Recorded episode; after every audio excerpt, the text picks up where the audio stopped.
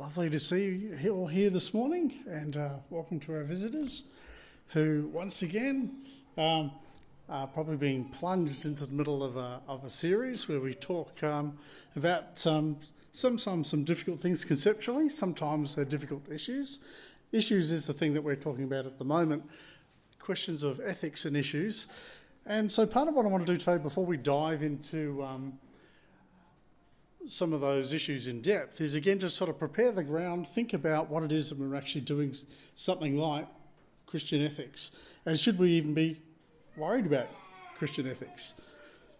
Shouldn't we just be talking about how wonderful it is that we have been saved, that we've been forgiven of our sins, and uh, perhaps we just continue on that cycle merry-go-round of talking uh, about that over and over and over again? Or maybe we might want to think about what the great salvation that we have received and the way that this uh, interacts with the life that we have, the way that um, not just forgiveness of sins, but newness of life is important to us. As we just saw there in Ephesians, the fundamental thing that Paul starts off with is to walk worthy of the calling you have received. Not just to receive that calling into fellowship with God and into the community of the church and to be satisfied with that, but rather to walk to live a Christian life together that actually reflects the truth of the gospel, reflects the character of the God that we serve, reflects the lordship of Christ. Walk worthy of the calling that you have received. Yes, it is possible, even for Protestants, to say, yes, I do want to pursue a life that is worthy of what God has um, set forward for me. We spend a lot of time often, talking about how unworthy we are in coming to God, and that is uh, absolutely uh, correct. Uh, none of us can sort of uh, pull ourselves up by our own bootstraps, as it were, to enter into relation with God. But the good news of the gospel is that God does reach out to us through our Lord Jesus Christ and through his death and resurrection, provides us a relationship with God and participation in the kind of life that he has always desired for human beings. Most of the Bible, in fact, is about God's mighty acts toward that end and then laying out those not just expectations like rules, but really what does it mean to live a human life?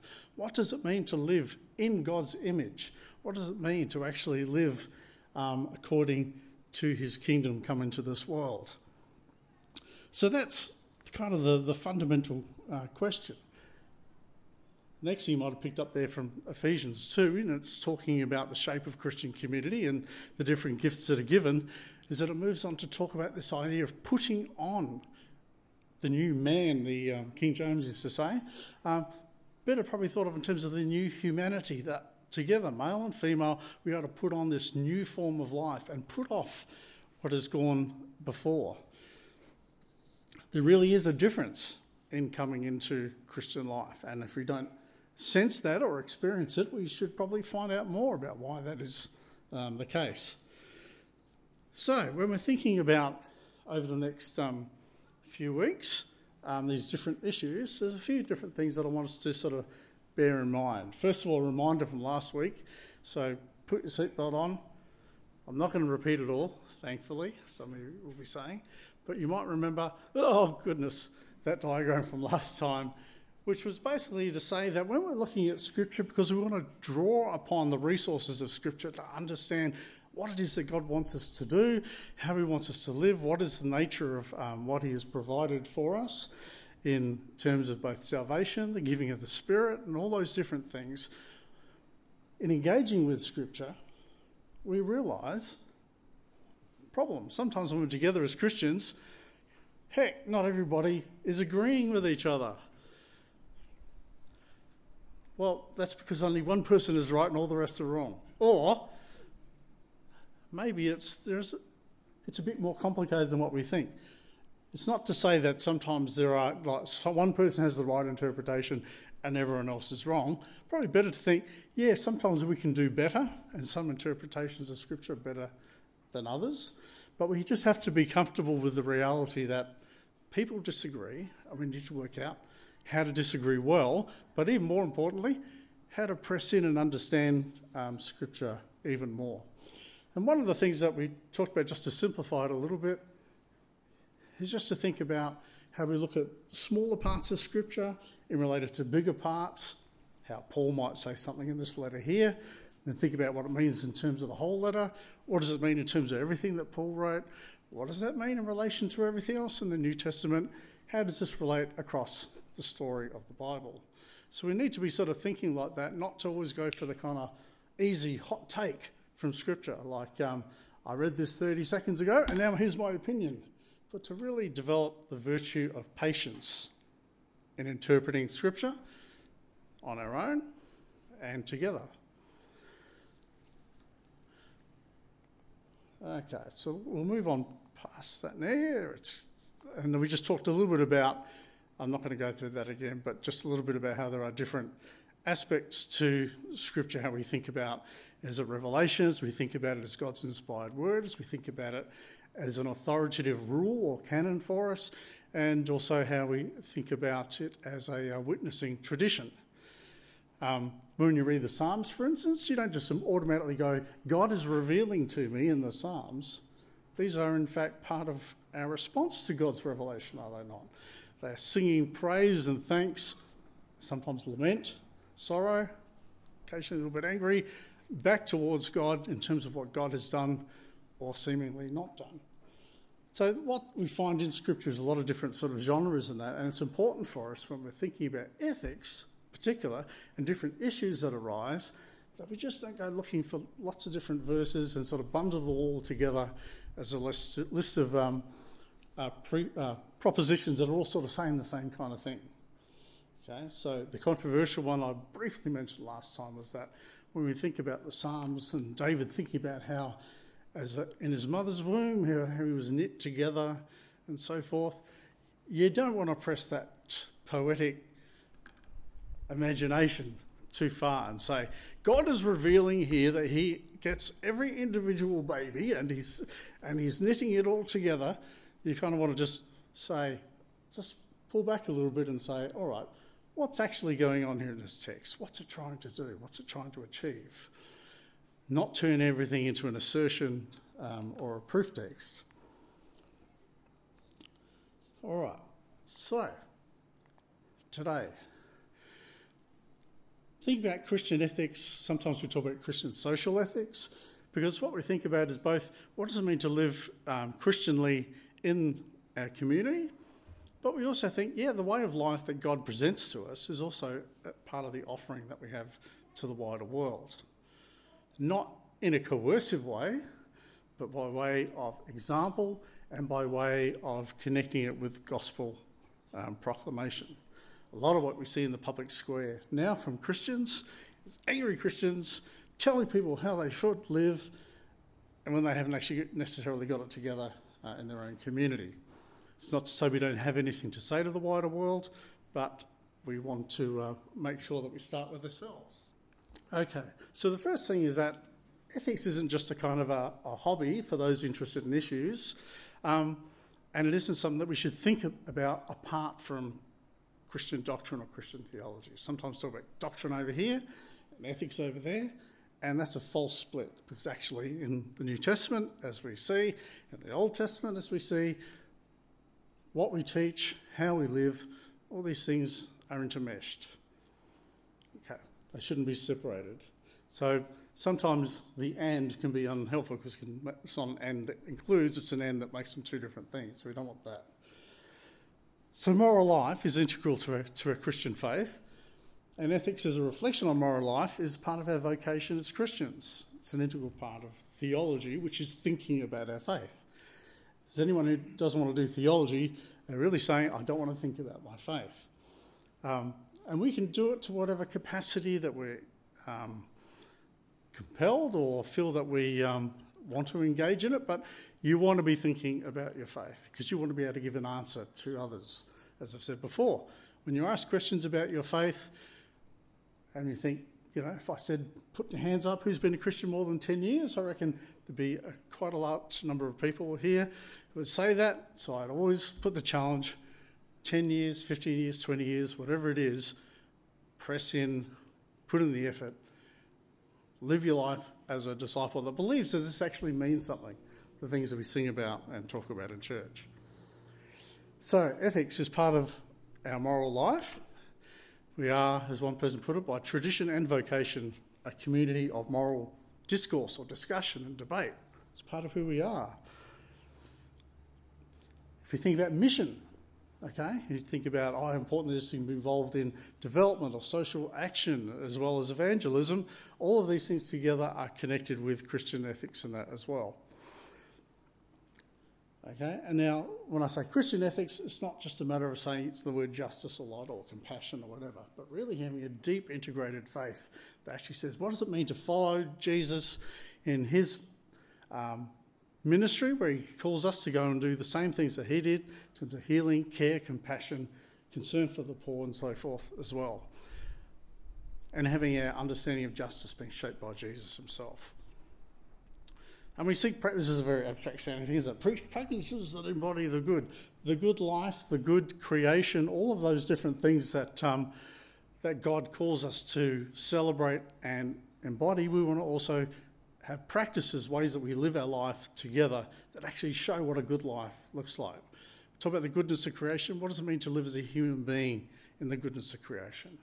We talk about having a good society sometimes. Well, how does the Christian community model something about being a good society.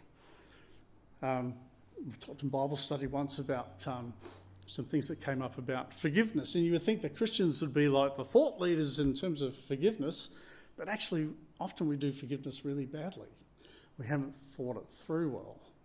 And sometimes we think forgiveness, like a lot of other people, is letting people off the hook so they can damage me again. Or it's basically saying, okay, um, I forgive you, do I have to forget what they did altogether and just be a sucker again? We don't actually think through sometimes what forgiveness actually actually means. And so we need to seek the practice of forgiveness with understanding. What does it look like? How does it relate not just to not condemning somebody, but how does it lead to questions of reconciliation? Okay? Moving the next step after forgiveness to actually be in relationship with someone. But what does that mean in terms of trust with someone? It doesn't just mean, aha, I'll just forget everything that you did and um, ready to be um, a sucker, as I said. It means, what does that mean to, in reconciliation, to build relationships um, of trust? And then in other issues, what does it mean in terms of restoration that might be involved in those sorts of things? So there's a whole lot of questions where we have to think about our faith not just say forgiveness, um, not just say justice, but really say, okay, I want to understand what this is all about. I often think that sometimes uh, kids, when we don't take it seriously, wonder as well whether we whether it is serious, whether it actually matters. If we don't spend the time actually engaging in both thinking and practice with our faith, should our kids take it seriously either? That's a bit hard, wasn't it? It's true, though. Um, and we seek an ethos and a character in our community life that embodies and commends the aims of the gospel. Okay? The big word, of course, that we're afraid of hearing from anyone is hypocrites. We need to seek to live a life that actually says, yes, the gospel is meaningful, it makes a difference in life, um, and here's what it looks like. Okay? Now, the gospel isn't our actions, but our actions should actually be integrated with the gospel because it's supposed to issue forth in newness of life. Okay.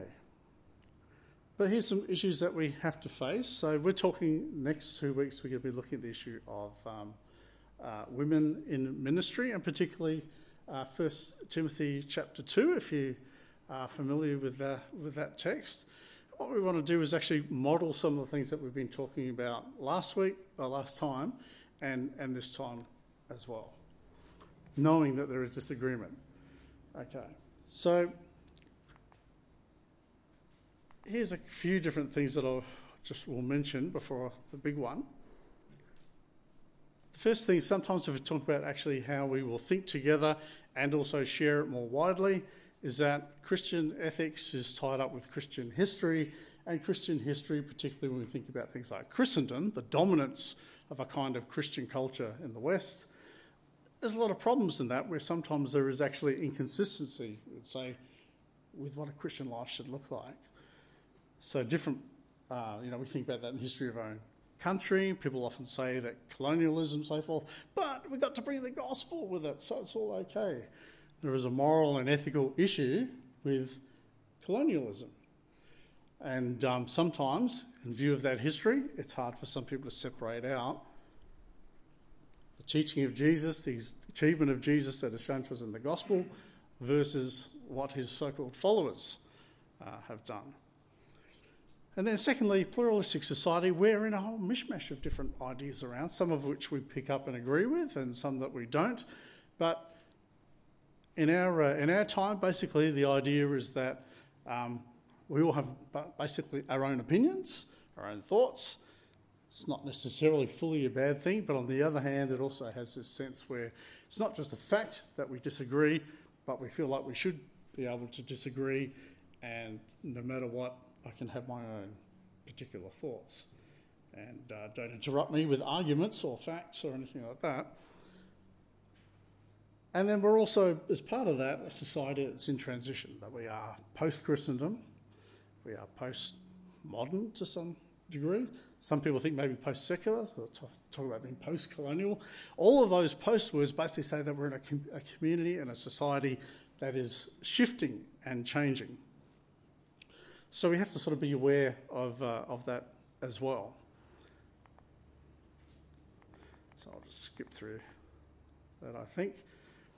The big one, though, is, is this one, is the question that we're looking at, is that the hermeneutics.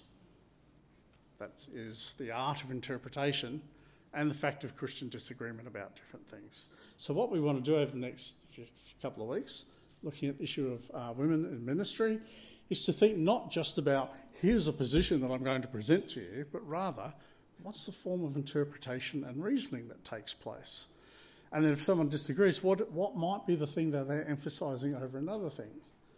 Okay, and to do so charitably, not just to say, here's our position, that's it, um, but rather to say, okay, I want to understand why some people think um, differently. So basically, I'm going to let the cat out of the bag here and basically say that uh, our church is one that supports women teaching, but you have to deal with one text, which on the face of it, in English, um, looks problematic. So we'll talk about that. But Christians disagree because of the different ways that they made interpretive moves through that. Okay. And then when we're thinking about issues, and particularly in Christian ethics, there's rarely, in the complexity of our lives, a very simple line from reading a verse to knowing what an action is. Sometimes it's reasonably clear. We'll say, don't commit adultery. Yep, okay, clear. Um, what about issues of divorce and so forth? How does that work? Well, that gets a bit more complicated. Um, so there's lots of different um, tangles that you might um, come up with as well, but you have to make judgments. I know people sometimes will say, I just want to hear what the Bible says. And then they'll say, and this is what the Bible says. And they might be right, but actually, a lot of the time, someone who very quickly makes that statement could actually be very wrong. Because we need patience. We want to read Scripture, we want to understand it, and we have those other issues, as we said uh, last time before, thinking about in terms of our tradition, thinking about the different parts of Scripture and how they work together, um, thinking about taking uh, the reality of people's experiences uh, authentically, thinking about reason and science and actually having a logical understanding of what we're doing. But of course, these are all in terms of a priority. Scripture is our authority, that Jesus, through the Spirit and Scripture, rules us. Um, the tradition is, at its best, a way of actually having the history of understanding Scripture, and at its worst, sometimes deviates us off from Scripture. So we have to come to terms with that. So there's a number of different issues um, going on there. All right. So, in doing Christian ethics, this is actually probably the, the big one that I want to say today in terms of thinking about what, what's actually happening when we're reading Scripture and how does that uh, affect um, our minds and our actions. And I've changed the, the actual term here is the idea of, and only philosophers talk like this, um, the social imaginary. What the, what on earth is that? Okay, so the idea of the social imaginary. Actually, no, I'll just spell them out first. I have written them all out here. First is converting our social imaginary. The second one is be cultivating a Christian community. Third one, championing the common good. And the last one is contesting injustice and challenging the status quo because a new world is on the way in the resurrection of Jesus and the giving of the Spirit. So the status quo, the way things are, is not, uh, is not good enough anymore. All right. So here we are. Social imaginaries is the, idea, the images and stories that are shared by a large group of people, providing a common understanding that makes possible common practices, the way we live and work together, and gives a sense of the legitimacy and perhaps the seeming necessity of this particular order of things. Okay, so what's happening there? So basically, not only are we, um, uh, do we have opinions and so forth that we think we freely choose, there is a sense in which we share together common ideas about what society is about, is about what humanity is about, um, what a good society looks like, um, what uh, basically what are the sort of positions that we should sort of come up with uh, in our lives in terms of our actions, um, the dominance of particular ideas. And um, prob- we talked about Philippians over the last few weeks, and I want to give a, an example, probably from from that, about how it is actually our imagination that is the most contested ground in our lives, not just ideas, but the imagination. So you remember when we talked about Philippians, talking about where the images were of the emperor, son of God, Lord, Saviour, the imperial power, the proper gods and goddesses, all their images and so forth, and all signs of that reality were found all through their lives. If you went to the gymnasium, you would find ah, the, the different statues of the gods and, and, inscriptions and so forth that would just remind you um, of who's in charge. Okay. Even little items for private use might be pottery and things like that that we find in archaeology. We find oh, inscriptions of the, the emperor and so forth. And with things that colonise, you might say, your imagination, there is a time when you see them and there's a time where you no longer see them. But you have internalized it. You don't need to be told that uh, Caesar Augustus is the emperor and that he's in control of your life and that he's the Lord and Son of God. You just come to accept that, and in a sense, you just see it all around you. And, as I say, that's the order of things. That's how things actually work. It's the way they should be. It's normal. So we're going to be talking about how do we think about uh, gender roles and so forth. We're going to be talking about sex and sexuality. There's a sense in which our culture has undergone a shift about what is this is the norm, and that's deviant. And now in our time, this is the norm, and that's deviant. And maybe Christians find themselves, depending on your view on such things, find themselves, I was in over here and, and, um, and now I'm out. Or whatever. Anyway, there's a shift, and there's a sense in which we find there is a normality that we um, uh, find ourselves coming up against. And part of renewing our minds is actually to change our imagination, to actually change the way that we see and perceive the world. Not just, again, arguing over a couple of texts, but saying what's, what's happening at the deeper level.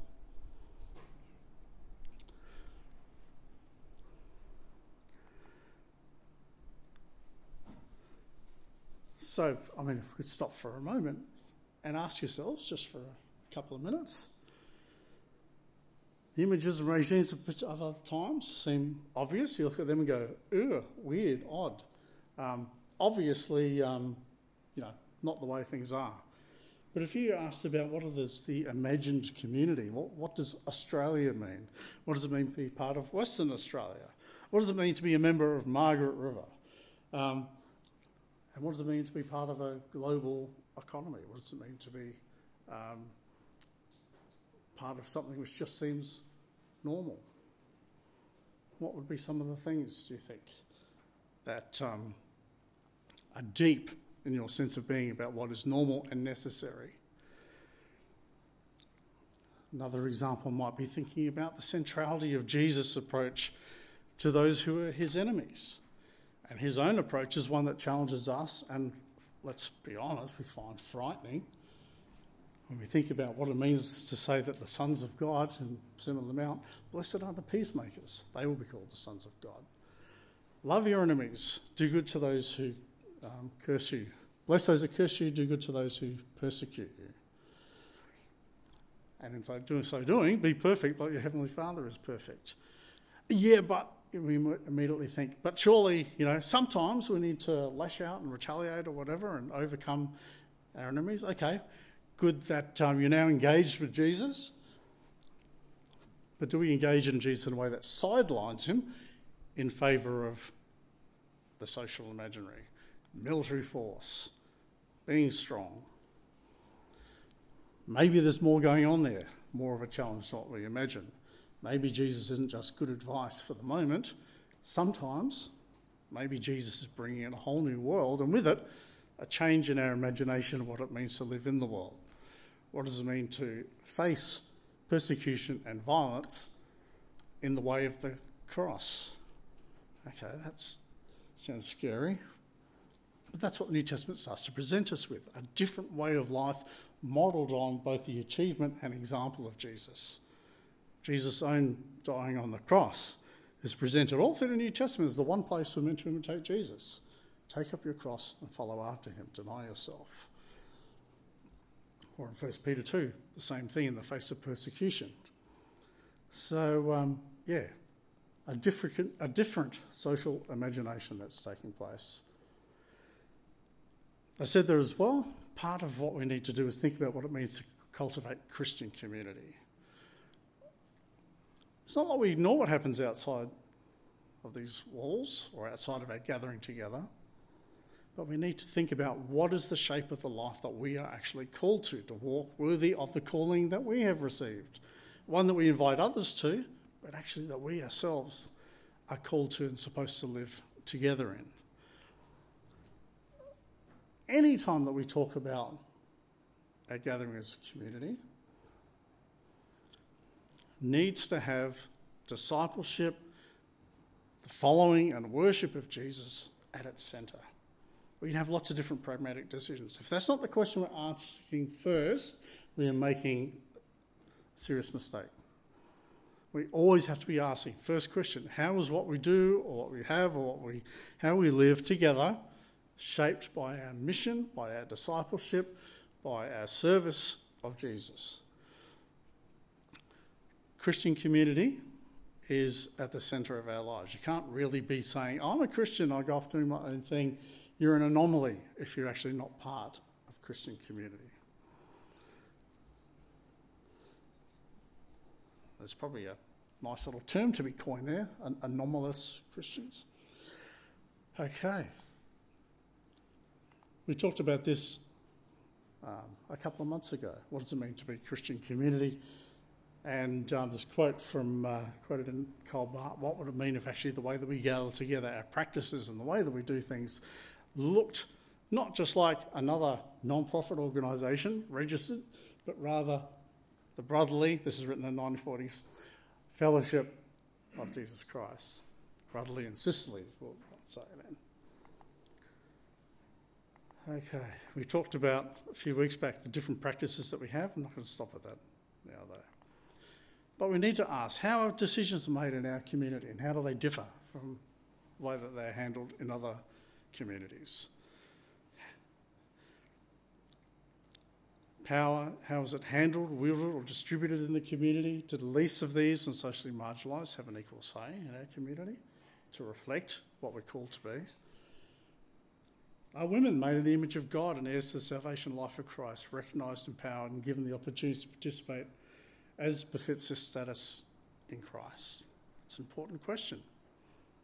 It's one that we'll have hanging over our heads when we look over the next two weeks. And how do we handle disagreement and difference?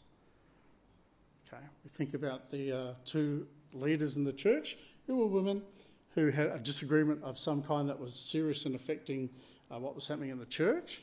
Um, it was a serious either leadership disagreement or a theological disagreement or something, and it was important for them to actually work together with the community to help them to actually resolve what was going on. We can't just be the sort of people that are like, mm, I don't like what someone said and I'm not coming back for two weeks or, or more, or um, refuse to talk to a person they disagree with, or refuse to actually work it out, include others, work towards forgiveness and reconciliation. When it comes down to these sorts of problems, it really shows whether we've really grasped what it means to be part of the body of Christ, to be part of a new humanity. A couple of things that we uh, add to this too, which I think are important, is that we seek the peace of the city, as uh, Jeremiah uh, put it, that we actually seek to champion the common good and the well-being this community, but also the wider community as well.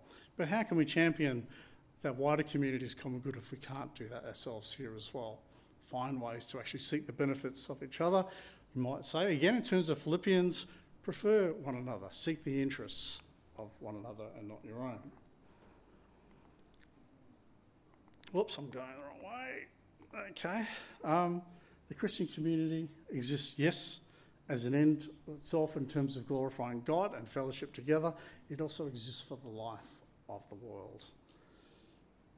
Uh, won't talk about Romans yet. Okay. Um, okay. I'm going to leave that there for the moment. That's about Scripture, and I think we've kind of covered um, most of that.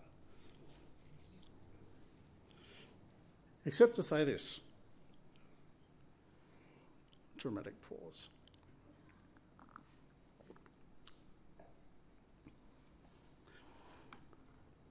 This is partly in terms of what we often think about in terms of ethics, which is like, what's a principle or rule that I have to obey? or how can I make everything turn out well?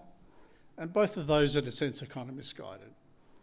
Um, and they kind of show, if we approach Scripture like that, we actually undermine how Scripture can actually help us live our Christian life.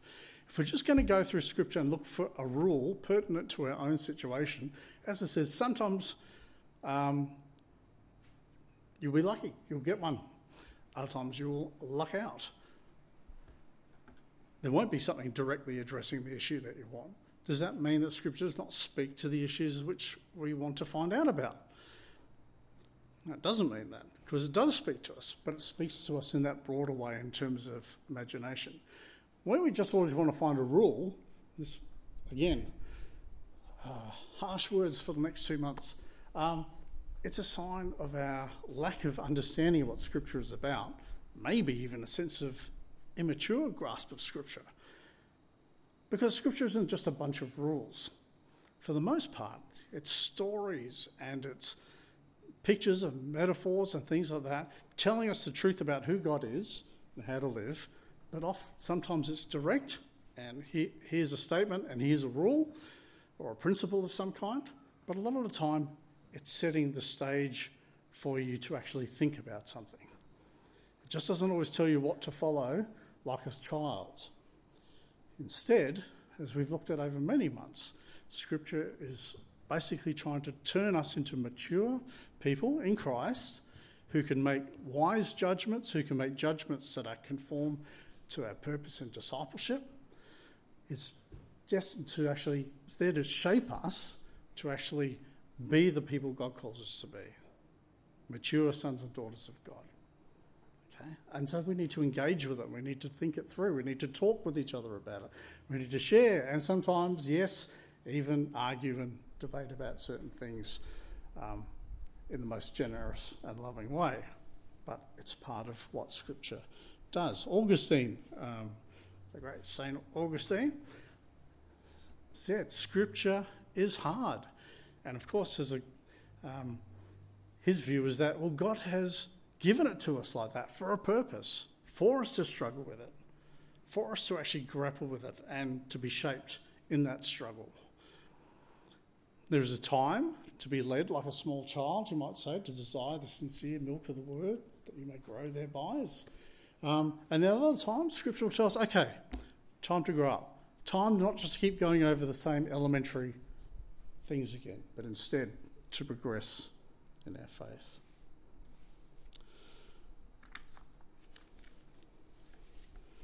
So, next week, what will happen is we're going to start looking at these issues um, women and ministry, sexuality, things that both put us in um, tension with the wider community. And we're also going to look at um, uh, technology and um, maybe artificial intelligence. Bible's full of remarks about such things. Okay, and that's our test case. How is it that Scripture speaks to us? And I'm going to say, yes, it does, maybe in some surprising ways, and not just in a set of sort of uh, principles, but rather giving us a vision. And this is how I think about ethics. Basically, ethics is about a vision that God gives us of the future that He desires for the world. So, not just consequences, but rather a vision that we are to live into. And as part of that vision, as Christians, as part of the body of Christ, He calls us, He gives us a vocation, shared and also individual roles in that as well, to implement or live into that vision. And we each have part to play in that. Together, as I said, and also we have individual roles within that as well. So we have to ask, what's my particular part to play in living into the kingdom of God, living out the new creation that has come into this world through Jesus and the Spirit? And then lastly, what kind of character does this community and us as disciples, each of us, have to have to live uh, in such a way to fulfill that vocation, to see that vision fulfilled? Vision that God gives us and that God ultimately will bring about. Vocation, our participation in discipleship and obedience to Christ and mission. And, and uh, virtue. What is the character that we need to have becoming more and more conformed to Christ? I sure need to. I reckon at least 60% of you need to be more like Christ as well. The other 40% are liars. Um, so that's what we're going to be looking at. That's the framework that we're going to be using as, as we go through. So those of you who are here, I hope you will join me with that um, difficult but I hope rewarding journey. And so let's uh, finish with prayer. Damo, have you got? Uh... Okay, come on up. I'll just pray quickly and then. Dear Heavenly Father, we thank you for the amazing and great salvation that you have given us, that you have come in fulfillment of your promises to your people Israel, that you have come and uh, brought your kingdom into this world in a staggering new way and sent your spirit to enable us to live according to that kingdom. As we serve our Lord Jesus Christ in our lives, we ask that you will help us to live in a way that reflects the wisdom, the moral vision um, for life of discipleship that we are called to. Help us to struggle in a faithful way with Scripture that you have given us. Help us to obey what we need to obey. Help us to understand what we need to understand. Help us to make wise judgments about things that are before us in the light of those things. We don't wish to point to ourselves, but to you. But we know that in living well in the way that you call us to, we're a sign. We point to the rightness and goodness of our Heavenly Father, of our Lord Jesus Christ, and the Holy Spirit. Help us in this endeavour, we ask in Jesus' name. Amen.